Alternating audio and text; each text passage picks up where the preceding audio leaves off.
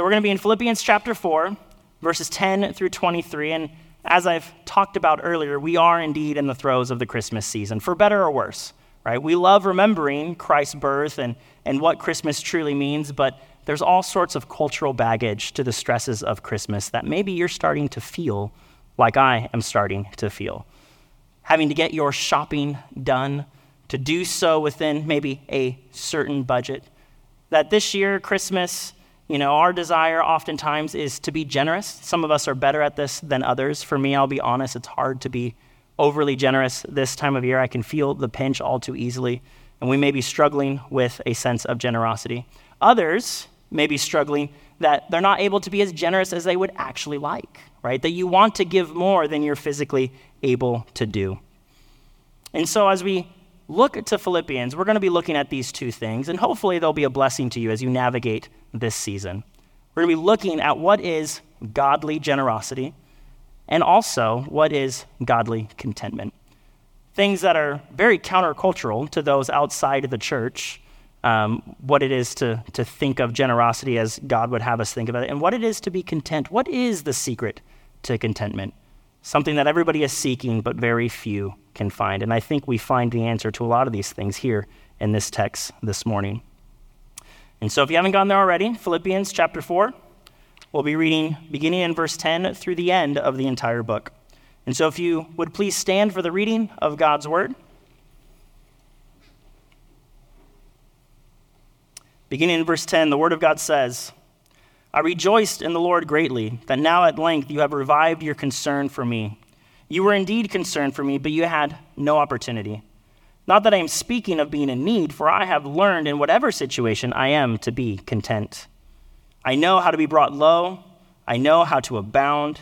In any and every circumstance, I have learned the secret of facing plenty and hunger, abundance and need.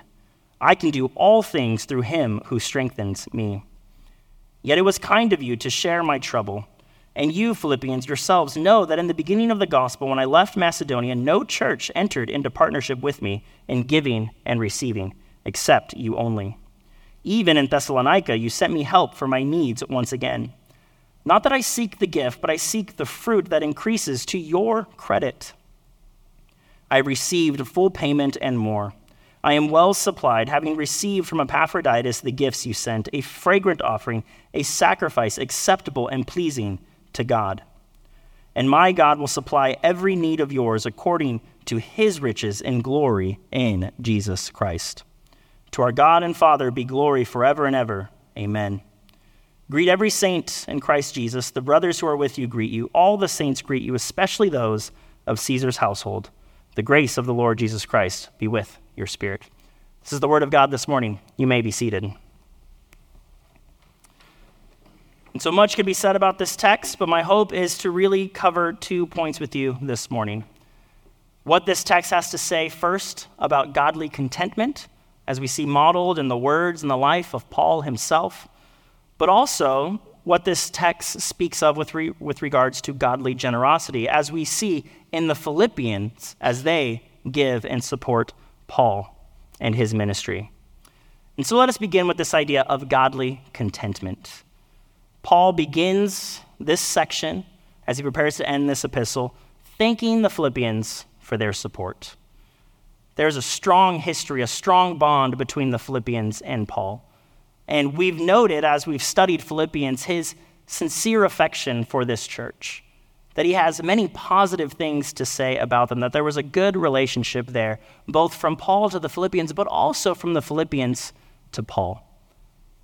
That they looked at Paul and took a certain amount of responsibility in meeting his needs throughout his entire ministry. That in many ways they were his longest partners in the work of the gospel with regards to a local church. And so there's a strong history from the Philippians of supporting Paul in particular. And it would seem at this time that they have revived their support for him. And Paul thanks him for that. If we look at verse 10, Paul saying, I rejoice in the Lord greatly that now at length you have revived your concern for me. You were indeed concerned for me, but you had no opportunity. And so they had given to Paul throughout his ministry, but at some point their, their giving or their ability to give was hindered. But now, as Paul is imprisoned in Rome under house arrest, they have continued or revived their concern for him. And so Paul gives great thanks to them, but he's also giving thanks to the Lord at the same time because this is evidence of God working through the Philippian church. And so I want us to take note of that in general. But it's also worth considering what Paul's genuine need for support was. We can sometimes read and operate out of ignorance. How was it that Paul went about and did ministry all those years in his life? How did he do those three missionary journeys? How was he supplying his daily needs for himself, having been under house arrest? You know, the unique situation that Paul is in, he has been imprisoned, he is in Rome, he is chained to a guard 24 hours a day and not able to leave his home. And so Paul is 100% dependent on the support of others at this time. But this is something that Paul had kind of lived out his Christian life um, for quite some time, being dependent on the generosity of others so that the ministry that God was working through him could go forth. And so there was indeed a genuine need on Paul's behalf. And he says in verse 14 that it was kind of you to share in my trouble. The gifts brought by Epaphroditus to Paul not only helped further his ministry, but even probably met his daily needs for food and sustenance as well. And yet, Paul is not too quick to acknowledge his own physical needs. Because he says, In all circumstances, I have learned to be content. Paul goes on to say that he's found the secret to contentment. Although Paul had very real needs, he was at the same time content in whatever situation he found himself. And this is something that we can all benefit in reflecting on, that we may learn how to be content as Paul was content here in this passage. Verse 11, he doesn't speak too quickly needs. He says this Not that I am, I am speaking of being in need, for I have learned in whatever situation I am to be content. I want us to notice that important phrase I have learned to be content. Something that doesn't come very naturally. We talked about in our time of confession that, that we have these passions that war in our hearts, that we may even ask God for things, but God graciously doesn't answer every prayer request we have because we ask wrongly to spend it on ourselves. That, that we, even as born again Christians, we need to learn contentment, what it is to be happy in Christ. And it's possible that maybe Paul's early struggle with this had to do with some of his prosperity prior to becoming a follower of Jesus. Paul was a very, as we've learned, prevalent Jewish figure prior to coming to Christ.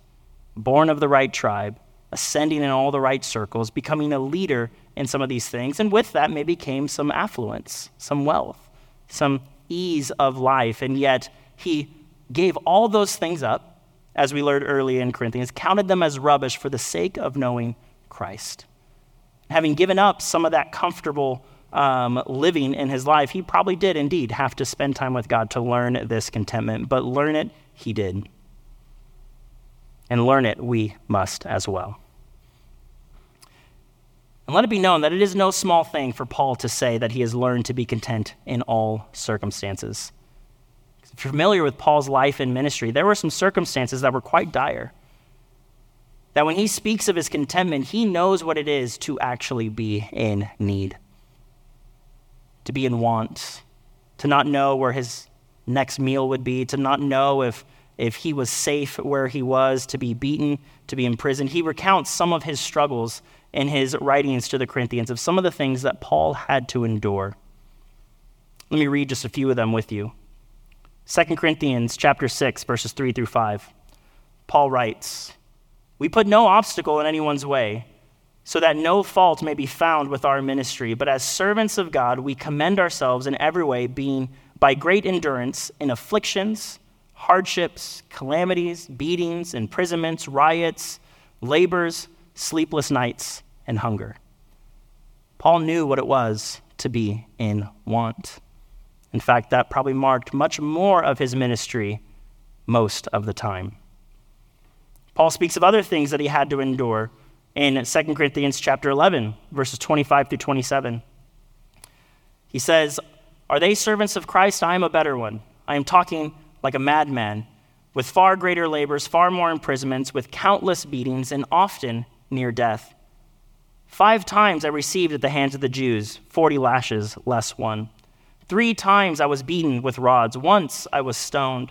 Three times I was shipwrecked. A night and a day I was adrift at sea, on frequent journeys, in danger from rivers, dangers from robber, danger from my own people, danger from the Gentiles, danger in the city, danger in the wilderness, danger at sea, danger from false brothers, in toil and hardship, through many a sleepless night, in hunger and in thirst, often without food, in cold and exposure. And apart from other things, there is the daily pressure on me of my anxiety for all the churches. And so, have this be what fills out the background as you read these words from Paul that he has learned to be content in all situations. Verse 12 of chapter 4 I know how to be brought low. We read about some of those low points in his life. But at the same time, he knows how to abound.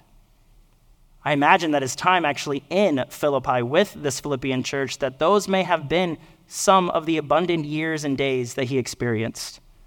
If you recall some of the early converts, there was Lydia, who was very wealthy, the centurion guard, who may have had some good provisions as well. And so he maybe enjoyed some time of abundance and fellowship with this church. Nevertheless, in any and every circumstance, I have learned the secret of facing plenty and hunger, abundance and need. Paul's found the secret that so many people have been looking for the secret of contentment. And he reveals what this secret is in one of the most quoted verses in all of Scripture, maybe second only to John 3:16, but Philippians 4:13. It is here that Paul writes, "I can do all things through him who strengthens me." Now, what's funny about this verse is most often than not, it is taken completely out of this context. And context is important. Right? I call this the, the Letterman's jacket verse, that it's typically the one that goes on your Letterman's jacket. I can score this touchdown, I can overcome adversity because of Christ Jesus who strengthens me. But let us give special attention to context and how that transforms or better enlightens the true meaning of this verse that it has at its heart this idea of contentment. Right? Because when we take things out of context, we're actually not understanding them for what they're actually saying. I'll give you an example. There was a great commercial. Um, I don't know how many years back, but I can still remember. I can't tell you what they were advertising, right? All the best commercials, you never know what they're actually selling when you think back, but they can be pretty funny. And I remember this commercial starts off, and it's clearly this, this guy who's cooking a nice meal in his home or his apartment for what appears to be a girlfriend or, or a wife, right? That it's the nice Italian romantic meal. He's chopping the tomatoes, he's throwing the pot, he's making his own homemade spaghetti sauce. You see him kind of throwing some garnishes on there and, and whatnot. And so you see all the preparation. He's lighting the candles, okay? And then at some point, apparently there's a house cat, and the cat jumps and knocks over this big pot of tomato sauce. And he was busy chopping whatever he was chopping as a garnish, and so he has this giant mess in front of him, this cat who's covered in tomato sauce. There's this big giant mess, and so he goes to grab the cat so it doesn't track sauce over in the rest of the house, and he holds the knife, and then the girl comes home. Out of context, that looks terrible, and we could come to the wrong conclusions. It's a funny example of the importance of context, but it's important to know what surrounds an event, what surrounds the words here in this scripture. And we need to have in our minds what Paul is saying about contentment when we read verse 13.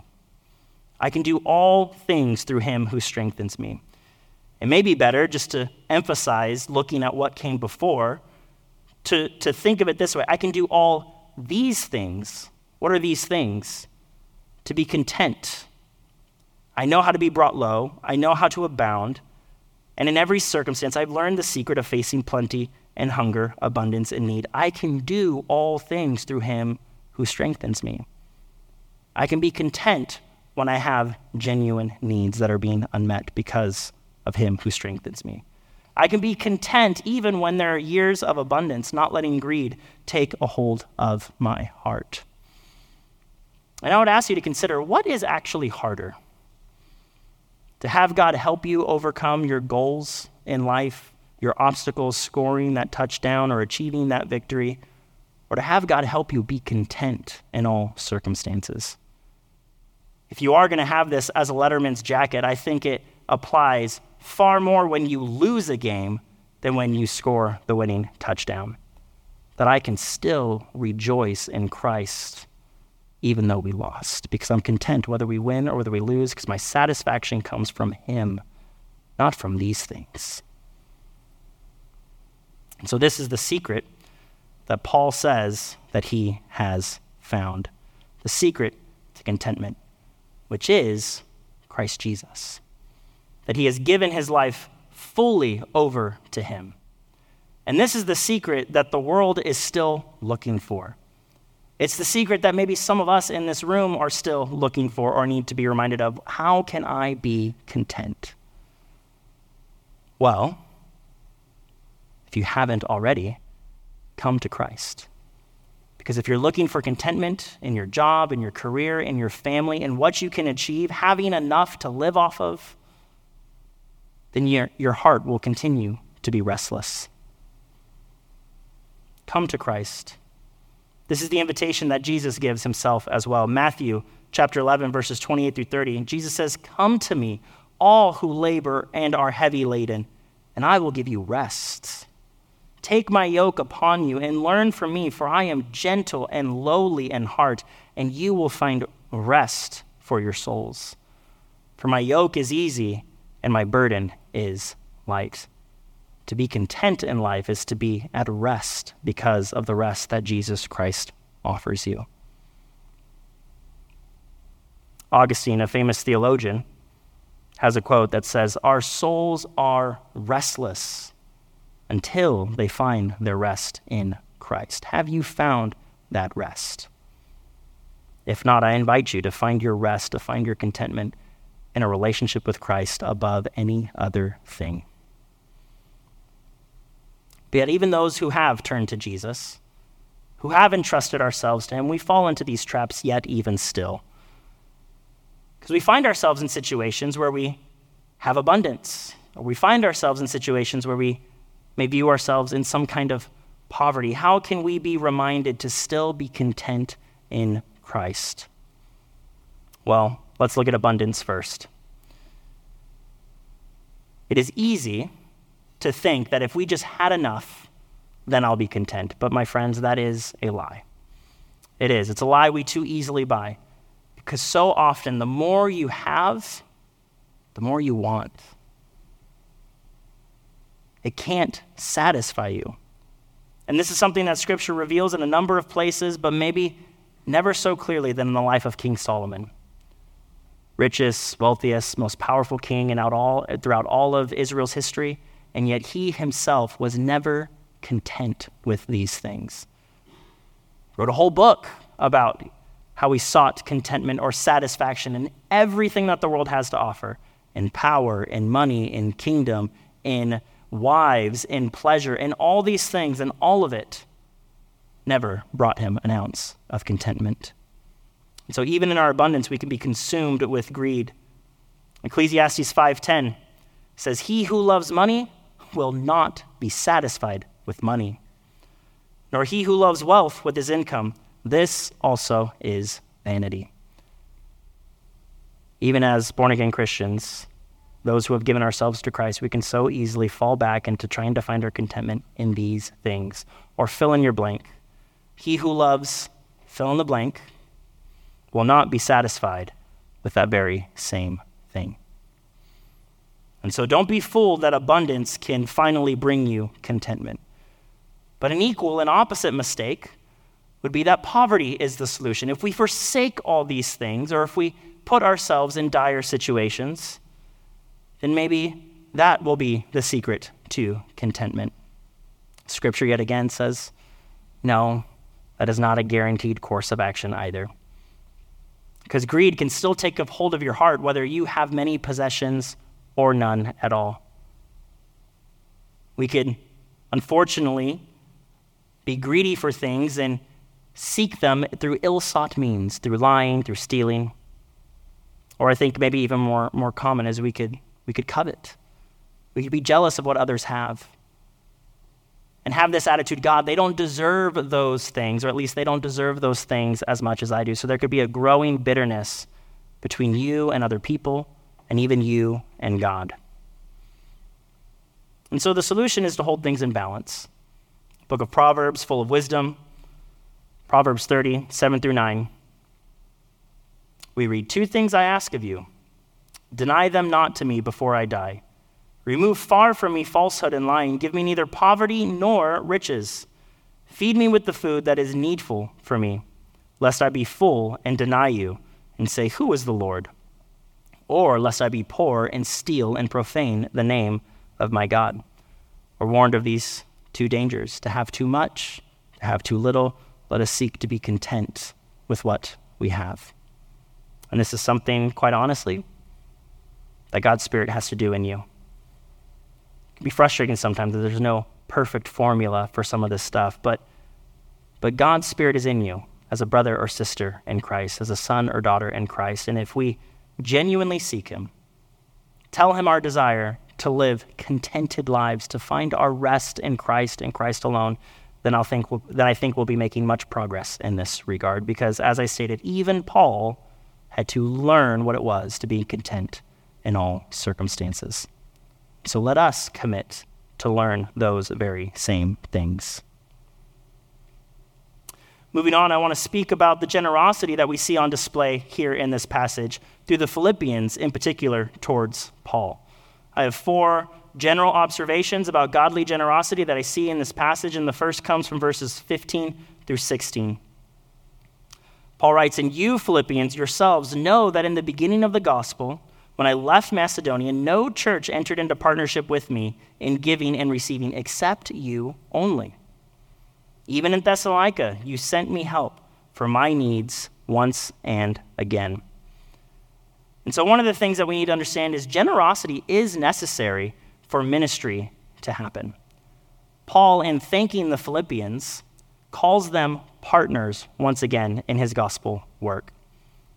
And he gives them great praise and credit, saying, You were the only, you were the first, and at many times you were the only church to support me in the work that God had sent me to do. And he says, You were my partners in the gospel. That through their giving, they in many ways share some of the credit, some of the obedience of, of Paul going out and doing these great things to build God's kingdom. I'll remind you of what Paul wrote at the beginning of his letter to the Philippians in chapter 1, verses 3 through 5. He says, I thank my God in all of my remembrance of you, in every prayer of mine for you all, making my prayer with joy because of your partnership in the gospel from the first day until now.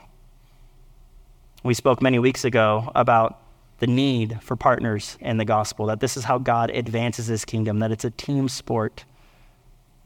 And Paul is one of the first ones to acknowledge that it's God's work through the Philippians that allowed him to do what he did with regards to sharing the gospel in his mind and in his context, pretty much to the ends of the earth, as he was able to do. And this would not have happened without the generosity of the Philippians. That Paul was able to dedicate his life, his time, and energy into this one single purpose. Now, some of you may be wondering or remembering that wasn't Paul bivocational? Wasn't he a part time pastor? Wasn't he a tent maker? Didn't he support himself during that time? And I will say, in some regards, yes. There were times in Paul's ministry where he did work the trade of making tents. But Paul also made it clear that this was not his ideal. And throughout most of his ministry, because of supporters like the Philippians, he was able to give himself fully over to the gospel work. And there was only three times in his ministry that he went back to making tents. And the rule was that if it was going to hinder the gospel, then he would provide for himself. And so the three times that it happened were in Thessalonica, one of the issues in that church was laziness, that there were many people, men in particular, who were just not working. And so, Paul, to model what good, God honoring work was, worked a trade while he did ministry there.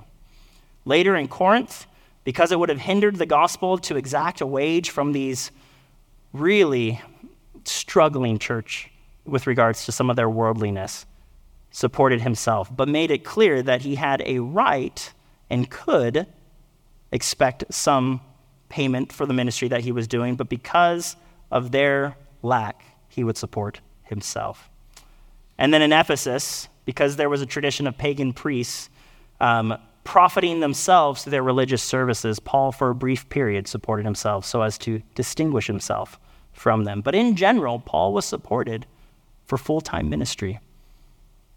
And as a result, he was able to do probably much more than had he been part time for most of his life and ministry. Now, these principles reign true today. Are there times and seasons in which pastors should be bivocational? Yes. Sometimes funds are simply not there, may be necessary at certain times, or it may work to be a hindrance to the gospel in some sort of way. But Paul does make it clear that the ideal is that men would be set aside for full time ministry. 1 Timothy 5:17 says this: Let the elders who rule well be considered worthy of double honor, especially those who labor, labor in preaching and teaching. For the scriptures say, you shall, not, you shall not muzzle an ox when it treads out the grain, and the laborer deserves his wages. And so this may come as a reaction to, to, to some of us, right? Because pastors only work one day a week, right? Not quite. Um, but it is one of those things. I want, I want maybe to just challenge our thinking a little bit here. How likely or how comfortable would you be going to a surgeon who is only a part time surgeon, who works another trade, but does this as much as he can on the side? Might make some of us uncomfortable to entrust ourselves under someone's care who isn't fully devoted to that practice or to that trade. The same may be true with a number of professions, whether it's a surgeon, whether it's a plumber, you fill in the blank, that there's value in having people devote themselves to a particular trade to excel at it, to better care for those who would come under their care. And I think the same reigns true with a pastor or with an elder, that to be fully devoted to the work of ministry is better for the health of the church in general. And so Paul is thanking them for supporting him in this way that he can continue, even while he's in prison, to be devoted to the work of the ministry. And the ministry continued for Paul. He continued to have people come in his home. He continued to teach. He continued to do evangelism. And we see even Roman guards converted and join into the family of God. And this would not have been possible without the generosity of this church and potentially others. Moving on, a second principle I see here is in verse 17 teaching people to be generous is not selfish. Let me read verse 17 for you. It says, Not that I seek the gift, but I seek the fruit that increases to your credit. Paul, as he thanks them for their generosity, doesn't want to be perceived as manipulating them into giving more. He's not seeking to enrich himself, but he's seeking to see more fruit abound as a result of their generosity. And so, what is this fruit? Well, it could be many things. The fruit could be that, that more giving, more funds, often equates to more ministry opportunities, that there aren't barriers or things getting in the way of doing what God has called Paul or any other uh, person to do. And so there's less barriers, there's more ministry. But I also think, as we talked about contentment, there may be just the fruit in the lives of those who are giving that they're not holding on to the things of this world as tightly, that they're growing in Christ as they grow in generosity. And as they grow in generosity, they're growing in their contentment with the Lord as well. And so Paul is teaching them to continue to be generous, but not to enrich himself, but to enrich the fruits that come from such generosity, both in ministry and in the lives of individuals. And yet, our, our hair still stands up on the back of our necks as we talk about giving in church. I recognize that this could be uncomfortable for many people because it may seem that we want to enrich ourselves. Trust me, there's nothing in any church that I'm aware of that is a good gospel preaching church that when gifts go up, salaries go up. We don't work off of commission, most of us, I believe. But yet there's this hard, hard ability to trust that my money is in good hands, that I'm giving to something that's worthwhile giving. And let me just remind you that the quality or the characteristics for, for being a pastor, being an elder, are high for a reason.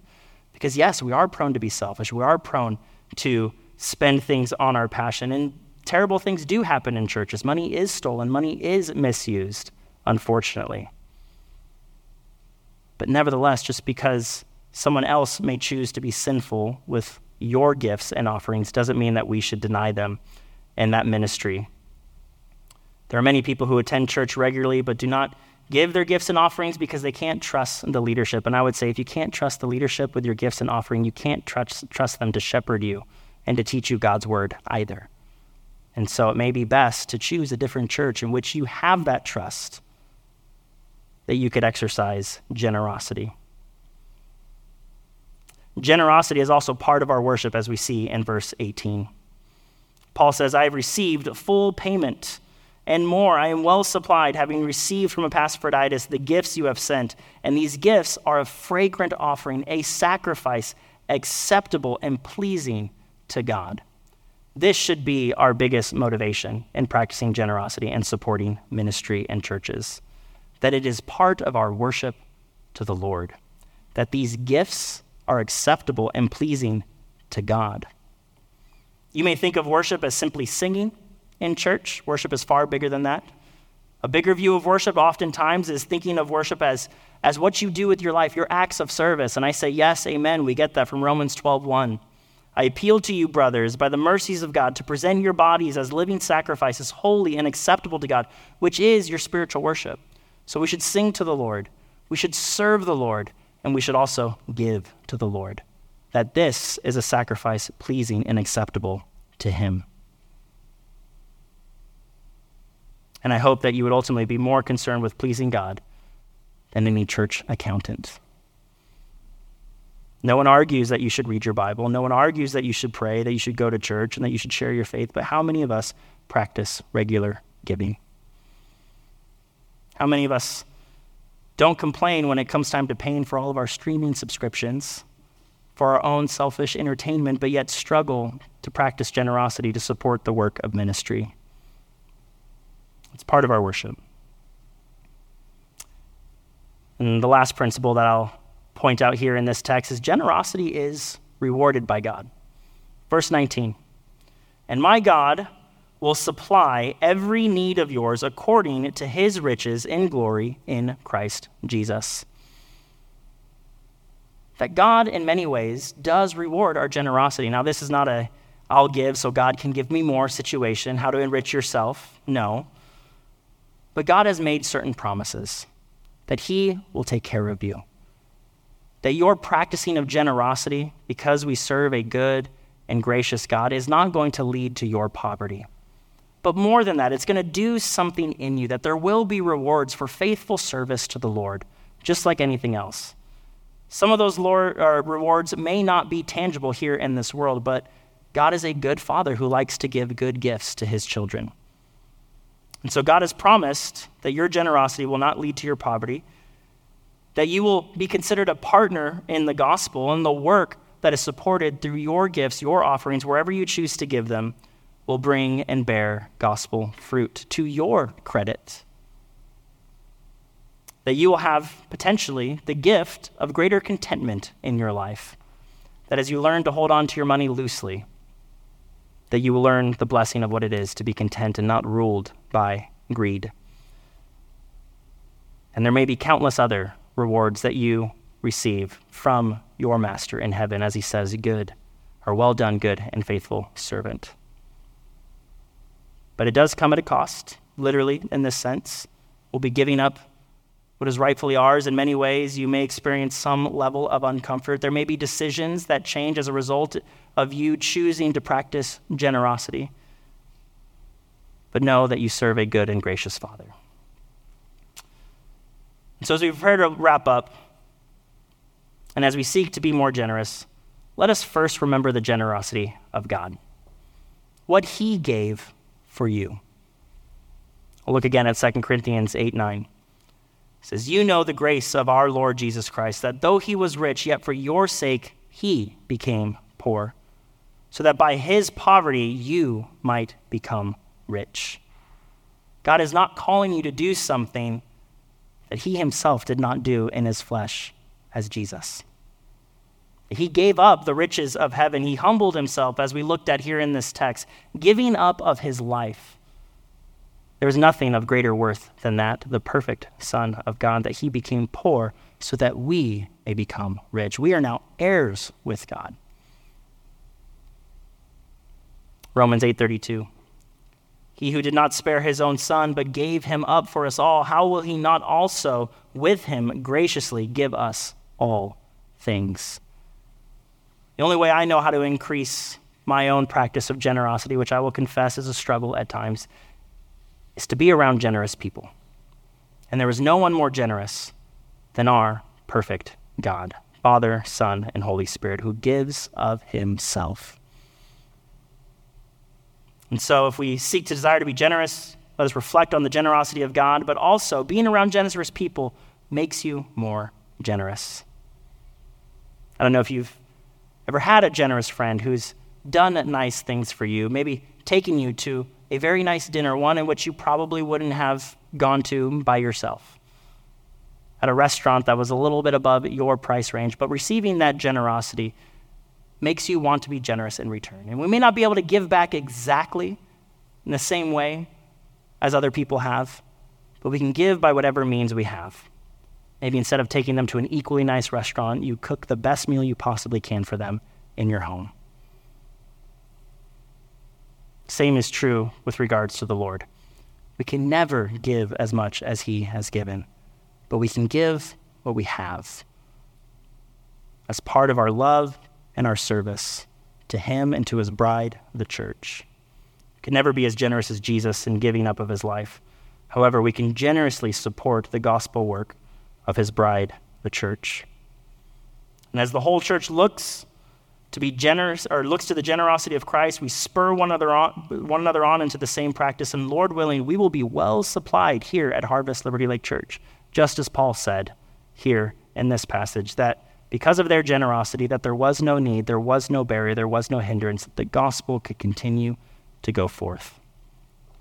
And as we conclude, let me point to you once again to some of the fruit of that gospel that Paul, imprisoned because of his gospel work, held in Roman captivity under house arrest, as he concludes this letter, says, Greet every saint in Christ Jesus. The brothers who are with me greet you.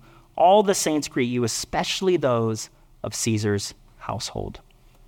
That the fruit of this gospel ministry, supported by the Philippian church, was resulting in even members of Caesar's household coming into the faith. May God reap an even greater or similar harvest here in Liberty Lake with us. Would you join me in prayer? Heavenly Father, we thank you, first of all, for being a generous and good God. That you would give us your Son, Jesus, that you would go to the cross willingly, paying the ultimate price, one in which we could not pay for ourselves, even if we were to suffer an eternity in hell. You are indeed a generous God. Help us to reflect your generosity in the way we handle even our own money. Lord, that we would give generously to those in need, that we would give as part of our worship, Lord, and that through our faithfulness to give, you would give us greater contentment in you. That we would find all of our needs, both physically here in this world, but more importantly, spiritually in you, that we, as Paul could say, we can do all things through Christ Jesus who strengthens me. And as we see contentment grow more and more in our lives, may it be an attractive appeal to those who are still searching for the secret to contentment. We're putting more trust in the things of this world and have yet to put their trust in you. Would we be faithful not just to share that gospel message with our words, but to model it with our lives as we practice godly contentment? We ask this in your name, Jesus, and by the power of your Spirit. Amen.